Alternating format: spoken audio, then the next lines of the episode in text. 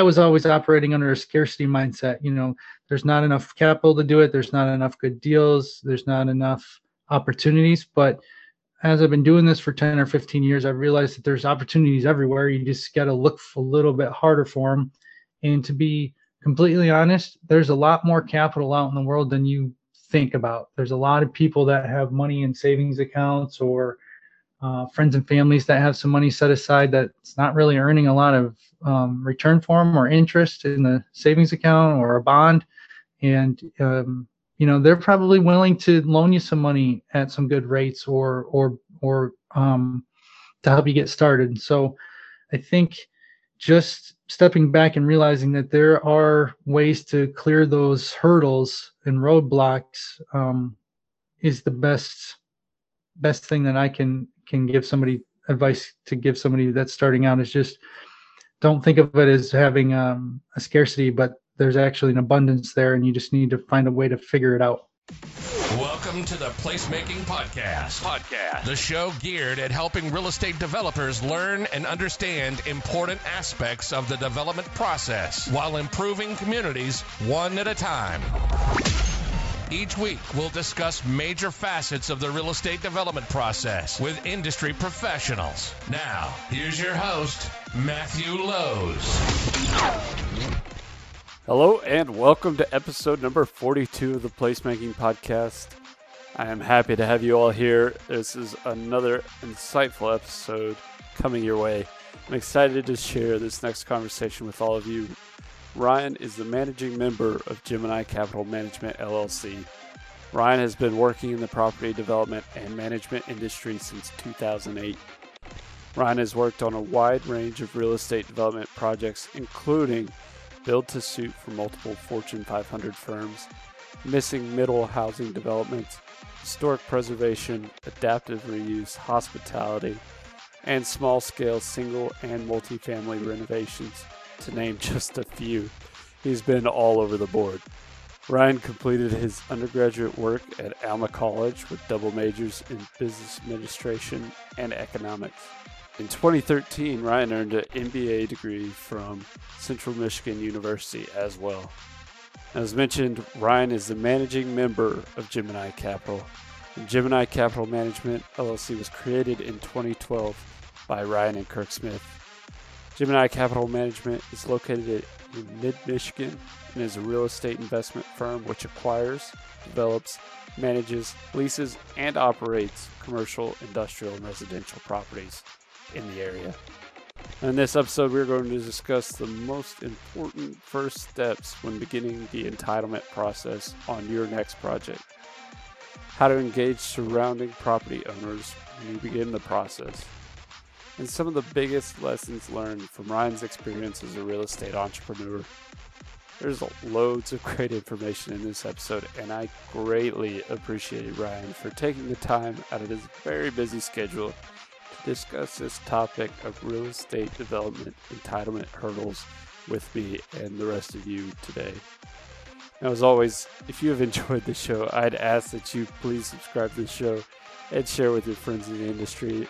I promise there'll be more exciting conversations on the shows to come. So, without further ado, let's start the show. Hey, welcome to the show, Ryan. Hey, thanks, Matt, for having me. I really appreciate the opportunity to uh, speak with you today. And I wanted to thank you for all the content and the work that you put out for this podcast. thanks, Ryan. I'm glad yeah. to have you on here. I think I think you bring some unique perspectives and I think it'll be a fun show. Sure, sounds great. All right. So what what was your first uh is this is Gemini the first real estate job that you had, or or were there some subsequent to that? Um, actually, I had um, a, a couple investments before we started the Gemini entity. Um, back in 08 and 09, when the real estate market and um, financial crisis hit, uh, a group, uh, myself, my father, and a couple other people had an opportunity to buy a portfolio of industrial properties mm. uh, from a distressed seller. Uh, his notes got called at the bank during all the turmoil, and so we were able to kind of um, buy him out and let him transition into retirement. And so that's how we first got started. That was about 10 or 12 industrial buildings all in one package that we purchased. Wow. Industrial's a, a good investment right now for sure. Yep. Um, so, and let's go back a little bit before that. And you, uh, can you talk about your, your formal schooling and then maybe before that, even what your interest in real estate was growing sure. up? Sure. Yeah. So, um, my formal schooling is I have uh, two bachelor's degrees from Alma College, which is a small private liberal arts school here in Michigan. It's about 10 minutes from where I grew up. And then I have a master's degree from Central Michigan University with a emphasis in, um, say, like lean manufacturing or 5S.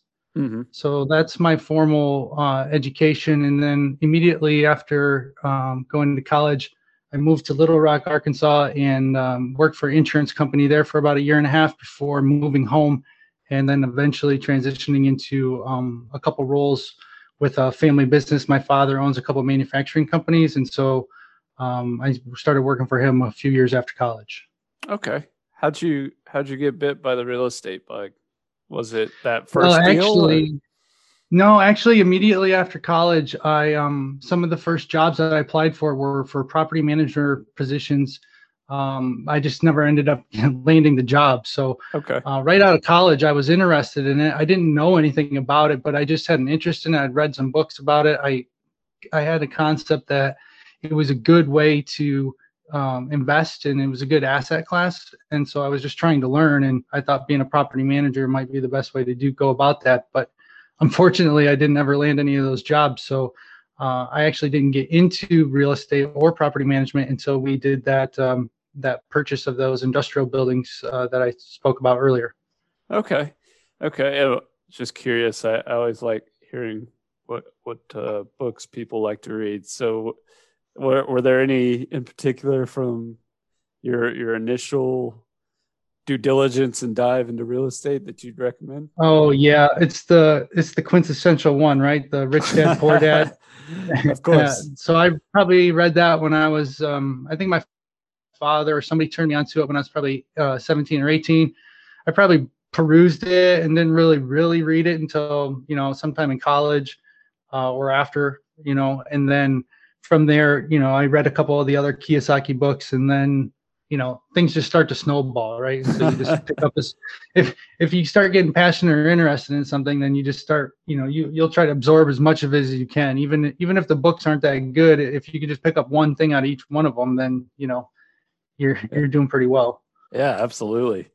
All right so uh you went and after this acquisition of the indus- industrial properties what what uh, were the steps after that uh, what what you do next?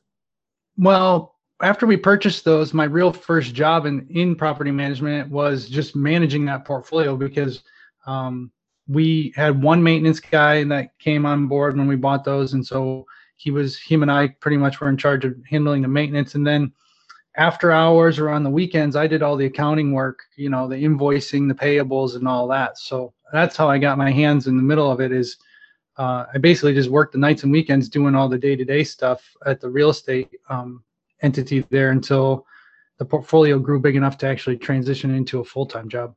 Gotcha, gotcha. Yep. So you get to learn, learn, uh, take a deep dive into the numbers during that time. Yeah, just gotcha. get thrown in the mix there. You know, after you buy buy you know ten or twelve properties at once, you you you got to learn quickly.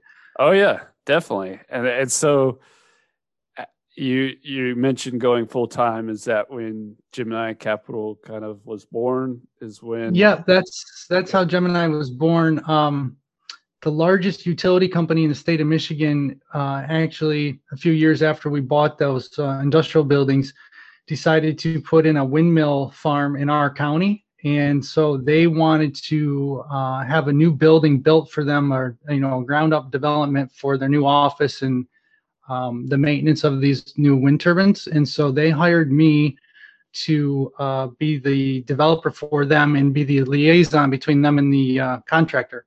And so they paid me a development fee to do that. And then I took that money, started Gemini Capital, and started investing in single family homes, um, foreclosures at that time because it was like 2010, 2011. Mm-hmm. And so I just took that development fee and started reinvesting it in all these properties and fixing them up and leasing them out or flipping them. And that's how Gemini Capital was started. Gotcha. So, what did that look like as far as uh, were? I guess you had known somebody uh, there at the power company. Is is that how you got introduced? It's, they yes. um the utility company approached our local economic development um entity. Uh, it's basically a community based entity that helps facilitate economic development throughout the county. And those folks got a hold of me because um, we had developed some property in the industrial park where the utility company wanted to be. So oh, we were okay. already kind of building something there. And so it really worked out well that we could just continue um, construction projects there in the industrial park and help them out at, at the same time. Yeah, that makes a lot of sense now. Okay, yep. perfect. Yep. So you started out as a fee developer, and then you took that capital uh, and invested in. Uh, it sounds like distressed single family mostly, and then once you were able to build up a, a bigger nest egg, uh, did you do a, a few more development projects, or what does that look like now for you? Yeah, we did a couple more. Um, we actually got hooked up with some guys that were um, a contractor that was doing ground up developments for Dollar General. Okay. And so we did a couple of those and we owned those for a few years and then we sold them. So I did a couple, um, you know, ground up developments for Dollar General and, you know, I was still doing a couple single families here and there. And then that gentleman that we bought out when the industrial properties, he actually had a friend that uh, did the same thing, and and that gentleman wanted to retire. So we ended up buying out his portfolio a few years after we bought the industrial uh, portfolio, and and then things really started to snowball from there. Wow. Yep. How big was that one? I think that was about five or six um, um, buildings. Uh, it was a mix, a couple industrial, uh, a couple retail, and a couple medical. So you know, half a dozen.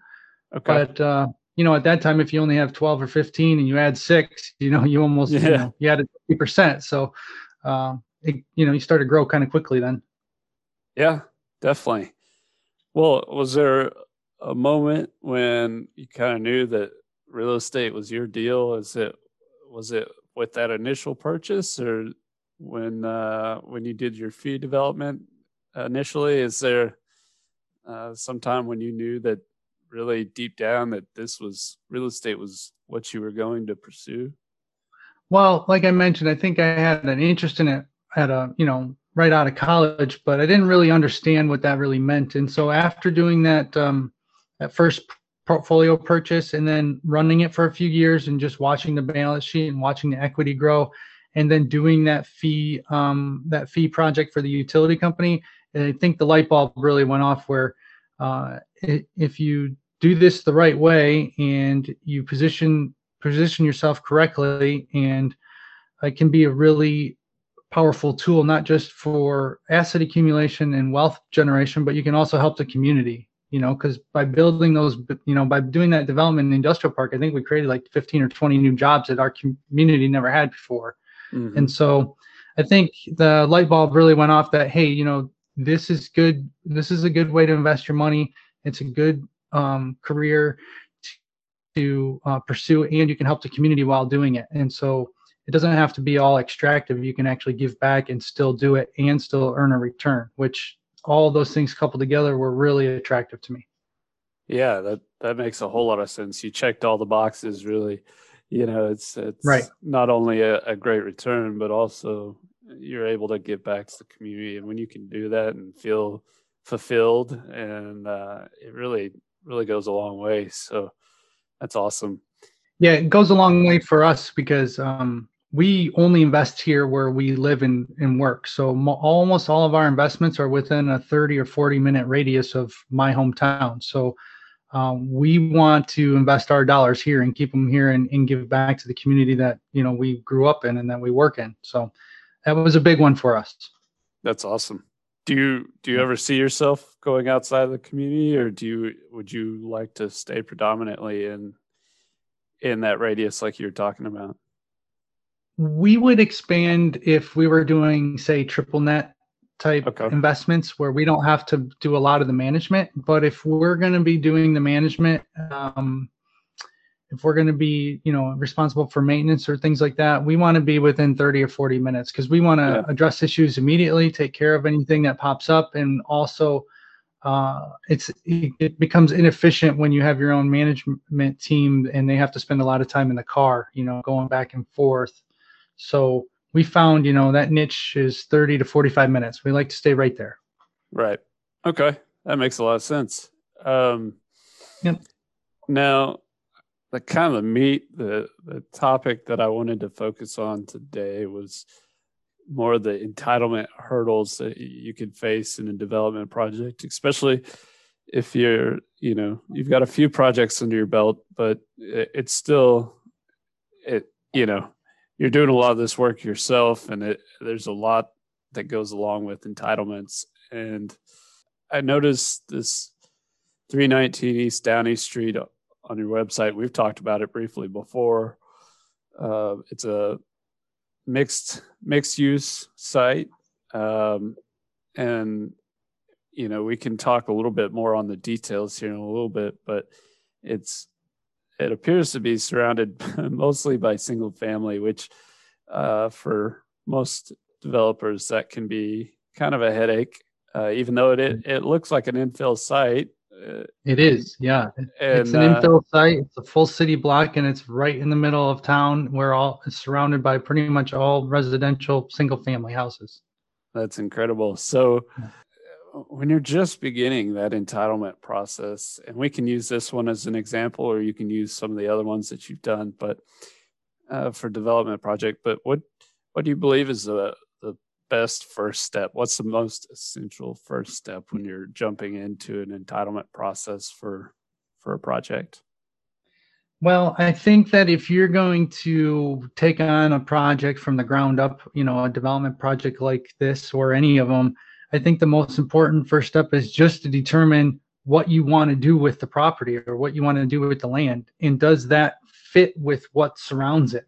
Mhm. Because if it doesn't and it's not, you know, if they're not very similar, I mean, they don't have to be exact, but if you're trying to say take uh, an industrial building and plop it in the middle of, uh, of a neighborhood, you know, that's going to be a pretty uh, hard uphill battle. Um, Mhm. so I think that, you know, obviously, if you're going to do a project, you should kind of think about what you want to do and where that best fits in the community. And then if it doesn't fit where you want to, is it is it relatively feasible that um, it should, you know, be placed there? hmm hmm So, So that, I mean, that seems pretty simple, but you know, uh, it's not always that simple. right. trying to figure it out. Right.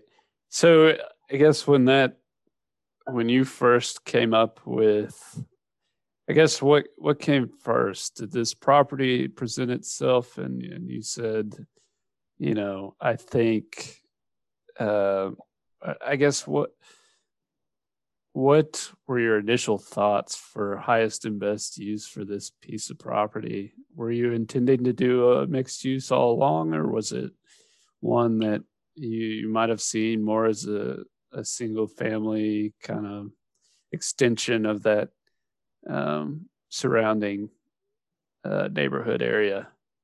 Right.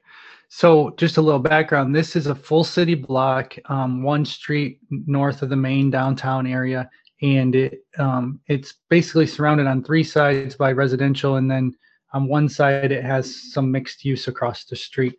Um, the property's been vacant for 10 to 12 years. It was the previous location of the um, the, the local middle school, Mm. and the school uh, passed a bond and a millage and built a new school, and so they demolished the old one, and then this piece of vacant land just sat in the community right downtown for 10 or 12 years. That's crazy. And so, yeah. And so I drove by it all the time, you know, and I just always thought, you know, what could be done there? What could be done there? And initially, my project that I brought forth to the community and to the planning commission was, uh, for lack of a better word, um, basically building fourplexes. So four units kind of all tucked together, kind of bigger type uh, footprint buildings, and Uh-huh. putting, I don't know, I think it was eight to 10 of them on the property and Okay. there was a significant pushback from the local neighborhood about that. So um, actually, the city was on board with rezoning it and allowing it, but um, there was some pushback from the community at the public public meetings that we were having. So I actually withdrew that concept and that plan and went back to the drawing board to try to find a way to get the density that you need in order to make a project feasible from a financial standpoint, but also kind of um, meet the needs or issues that the community members were bringing forth, which, to be honest with you, I think were kind of valid. I mean, um, trying to put a little bit higher density type buildings in the neighborhood probably wasn't the best fit. So um, we took a step backwards and reworked the plan. And now uh, what we have is a number of single family homes and then duplexes. And so the duplexes aren't any larger than, say, you would find a single family home up the street. You know, um, Mhm. we tried to make them roughly the same footprint. We tried to make them, you know, we're going to build them so the exteriors look very similar. So what I like to call it is now it's gentle density in the neighborhood. sure. We still have the, you know, we have the density that we need to make it financially feasible, but it also looks and feels like the rest of the neighborhood. Mhm. So that's kind of the long-winded story about that that particular project. Um, we're hoping to break ground on it, you know, this summer. And if we do, you know, I've been working on this now for four or five years. So okay. that kind of gives you an idea of how long it's taken me to get through the entitlement process just to get to the construction um, point. Yeah, yeah, that's it's funny when you look back at how much time is actually spent. Uh, most people don't. Most people outside the uh, development community don't understand that there's time that goes into even getting to the point where they've actually seen the, you know, seen a concept or something. Yes. Um, I'm just curious. Did you uh, did you have some city or some neighborhood meetings prior to your initial uh, submittal to the city, or were there? Um, I guess did this? It it probably wasn't zoned correctly. It sounds like so. Um, what did that process look like? Is that where you're having the issues? Was rezoning?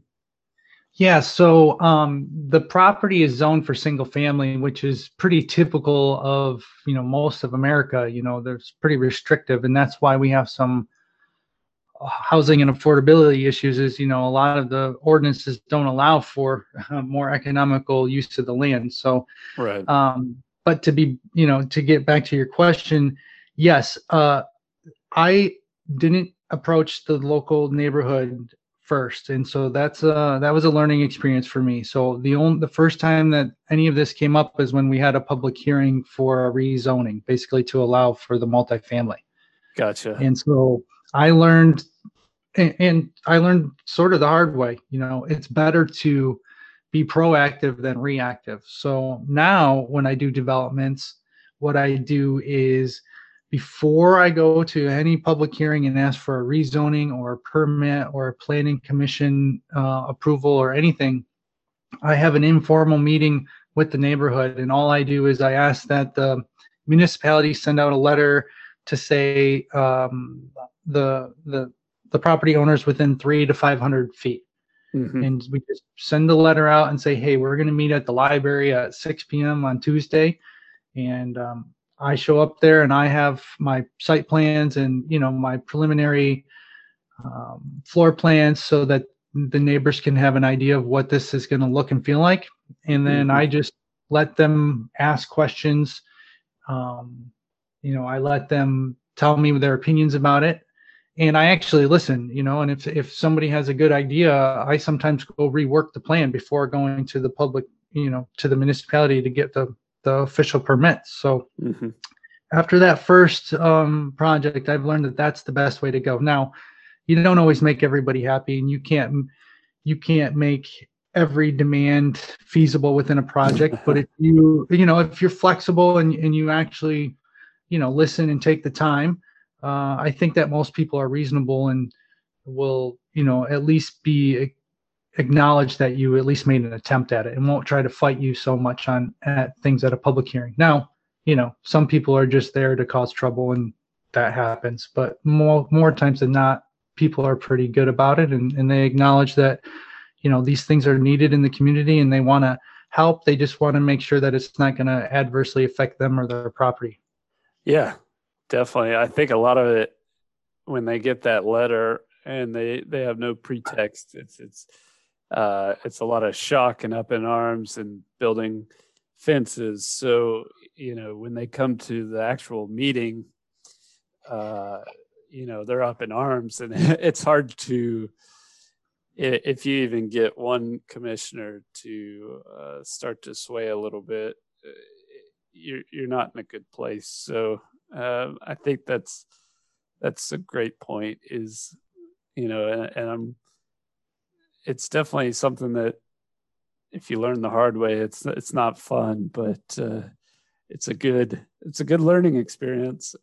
What did your next project look like after this one? I'm just curious. So um, I'm actually taking the same, very same concept and pretty much the same floor plans, and just um, we just purchased two weeks ago um, a seven acre site in a town probably 30 minutes away, okay. and we're going to do the same exact type thing. You know, um, single family and duplexes right in the middle of a neighborhood, uh, a piece of land that hasn't been activated for 30, 40, 50 years. Um, it doesn't have infrastructure to it. You know, it's blighted and so we're hoping to do the same thing and and like i said i'm before i go to the municipality and ask for anything i'm going to have a meeting with the neighborhood and talk to them and explain to them and and the good thing is by the time that one rolls around the one that we're working on right now that's supposed to start construction you know um, i'll actually have real pictures. And so some of the buildings will be built and i can take them there and say hey look this is what we're actually going to build. So they can actually have a an idea. Because you know looking at floor plans and site plans you know you get an idea but not everybody you know visual can visualize it. So we have actual pictures of actual buildings it kind of helps i think. Yeah definitely definitely people are very visual but uh, if you if you throw a lot of sketches and plans and numbers in front of them yeah it makes it a little harder yep so how just curious, how many people showed up to this uh, zoning meeting? The so initial one. The initial one, when we got a lot of feedback, the room was full as probably I don't know fifty or sixty. Oh. And then late, and not, and and and to be honest with you, um, it's only four or five people that you know voiced a major concern, and then there's four or five people that voiced the you know um, support for it. So it's not all one way, but um, it definitely was a learning experience. So, you know, now we just try to be proactive and work with the community in advance. And um, we build some things into the developments that kind of help uh, ease some of the concerns. You know, we make some of the units handicap accessible, even though it's not a requirement in the zoning. Uh, we often add community areas where you know we'll fence in an area for the dogs so they can have a dog run or we'll build a community garden um, so that the neighborhood people or the people living there can uh, grow vegetables and fruit in the summertime and they can all have access to it or um, we've let a nonprofit do a community garden on our land before so um, i think just explaining that we're want to be a part of the community and that we're not just here to build housing and, and extract and take away from the community but rather you know we're trying to help i think that really goes a long way yeah, that's a great point. If you're in the community, you're, and I, I think this will go along with your your future work as well. I mean, as long as they see, hey, this guy actually cares. Uh, he's willing to, and this will go a long way with the commissioners and and the, the city council and such. When you when you actually you know are providing what you say you will and it's a good product and you, you know you've you've listened to the public you know that goes a long way over time and it's it's something that you can't just build that trust right away but uh, I, I, like you said everybody takes learning experiences and i think this was a great one to share. Yeah. Um, you know everybody that comes to a commission meeting it seems like has the same three or four concerns. Uh, and I I've found that if you can try to address those three or four main concerns, you know, before you get to the meeting, because you know you're going to get them, uh, then it goes a long way as well to be prepared. So, like having everybody is concerned about traffic, you know, when you rezone, you have density, you know, it's traffic, uh, parking on streets, that kind of thing. Uh, you know, you get increased drainage. Where's the stormwater going to go? Is it going to is it going to flood the street? Right. Um, you know, public safety is always big. You know, I, th- I think if you are prepared to have answers to a lot of these that are, you know, common, I think that goes a long way as well. Uh, from what I've seen.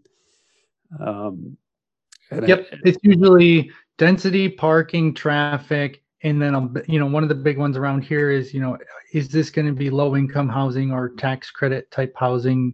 You know, uh, and a lot of people say you know they're all for that, but then they're only for it when it's not not in their not backyard. In their backyard yeah. on the other side of town, right? Which we don't do any of that development right now, so it's not really a concern for us. But um, I can see why why it's there and why you know why it's beneficial to the community and it has its place. Um, we just don't happen to do it, but I just always think it's funny that that's usually the first question is you know well is this going to be low income housing and you know yada yada yada stuff like that and I just think it's funny that you know they're for it until it's until somebody wants to do it by them.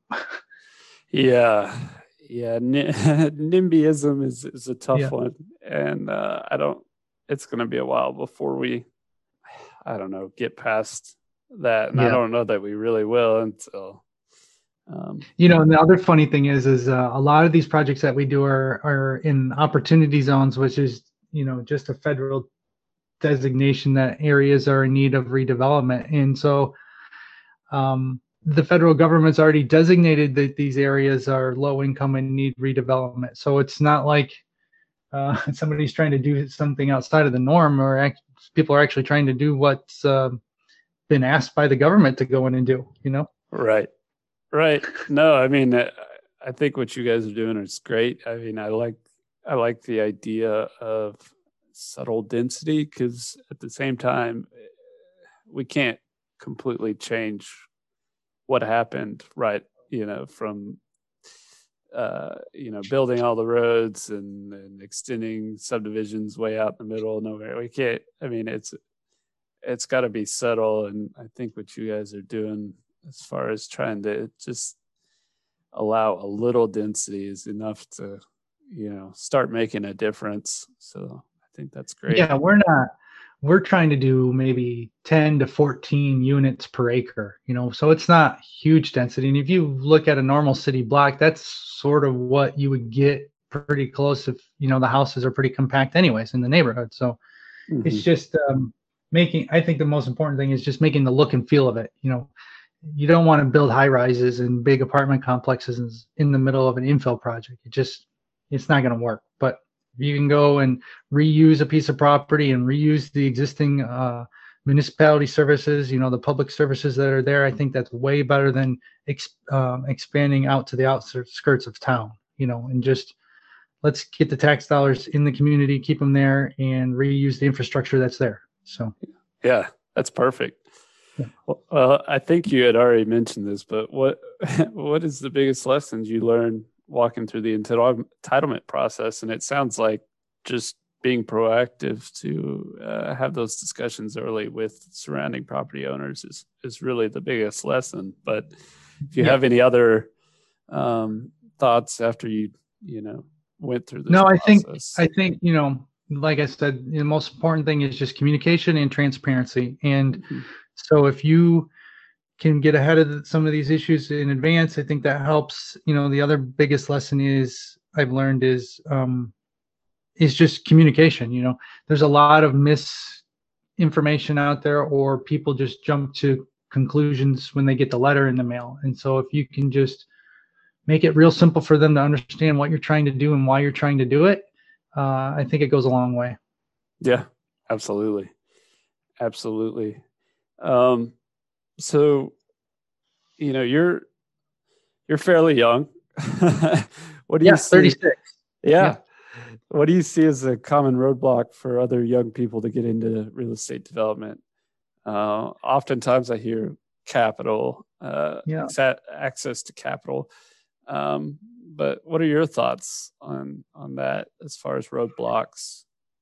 I think that that is, you know, probably the most common roadblock. But I actually had the same mentality when I first started out, and I think it's it's an inaccurate way of looking at at real estate development and the world in general. Is I was always operating under a scarcity mindset. You know, there's not enough capital to do it. There's not enough good deals. There's not enough opportunities. But as I've been doing this for 10 or 15 years, I've realized that there's opportunities everywhere. You just got to look a little bit harder for them.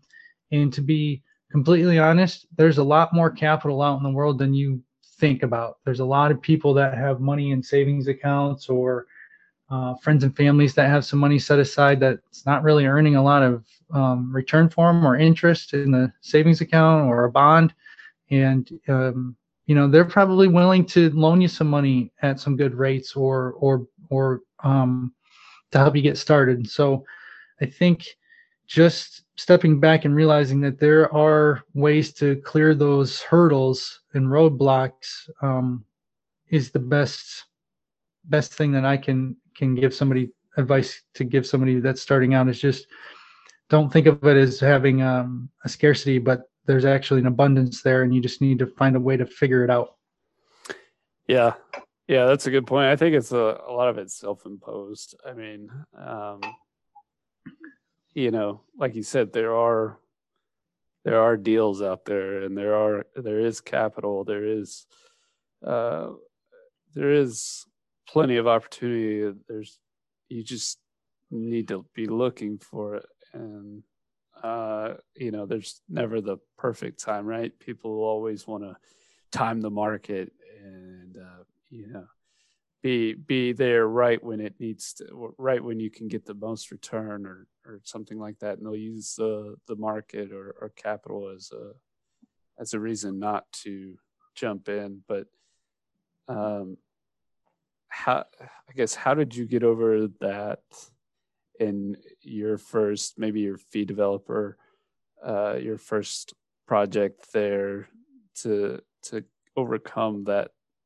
um, mindset that you know you can do this um, you know what i'm sure you had thoughts about you know maybe maybe i'm not the right person for this but what i guess how did you overcome those thoughts and kind of oh, just for sure. I mean when i did that utility fee development project i hadn't done a ground up development before you know? So mm-hmm. and i was still in grad school at the time. So um i think i just stepped in the batter's box and said i'm going to take as many of these pitches as i can and i'm just going to keep swinging until this thing gets done and you know things go wrong and there's bumps in the road, but you know, worst case, what's going to happen? I mean, you're going to get it done somehow, some way. You know, the contractor's going to make sure that they do what they are supposed to do, so they get paid. And um, you know, you just gotta, you just gotta take your lumps and just keep grinding at it. You know, I think you just gotta,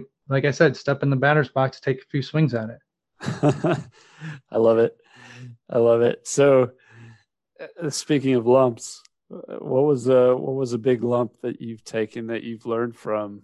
Was it that that project and the entitlement process, or were there other um, were there other projects that you took on where you you got a big lump and and you learn from it and uh, maybe oh yeah there's been a bunch out.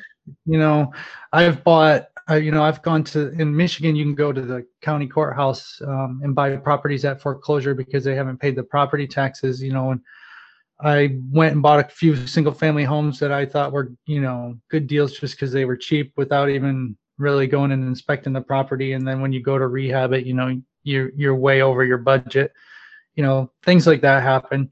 Mm-hmm. Um, you know, this one, this development that we were just talking about with the the, the single family and the duplexes you know i've recently found out that i'm not going to get some of the property tax abatements that i thought i was so you know everything you can solve any problem that comes up. You just have to figure it out. You know, it, mm-hmm. it might not be the returns might not be what you think they were, or you might not hit a home run or whatever, but you can figure it out. Everything can be solved. You just got to take some time and figure it out and just keep going. Just keep moving forward. Mm-hmm. That's yep. great. Yeah.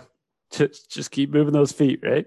Yeah, it's not it's not going to go the way you planned it always. So just right. you just have to know that going in, and if you if that's your expectation, then I don't think you'll be disappointed when something goes a little sideways.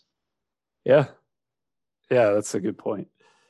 Well, looking forward, what do you what would I, if I was to go look you up on Wikipedia in like 200 years, say Wikipedia is still around, right. and I looked you up in Gemini, Gemini Capital, uh, what what would I read? What would you want that legacy to be uh, for those looking back?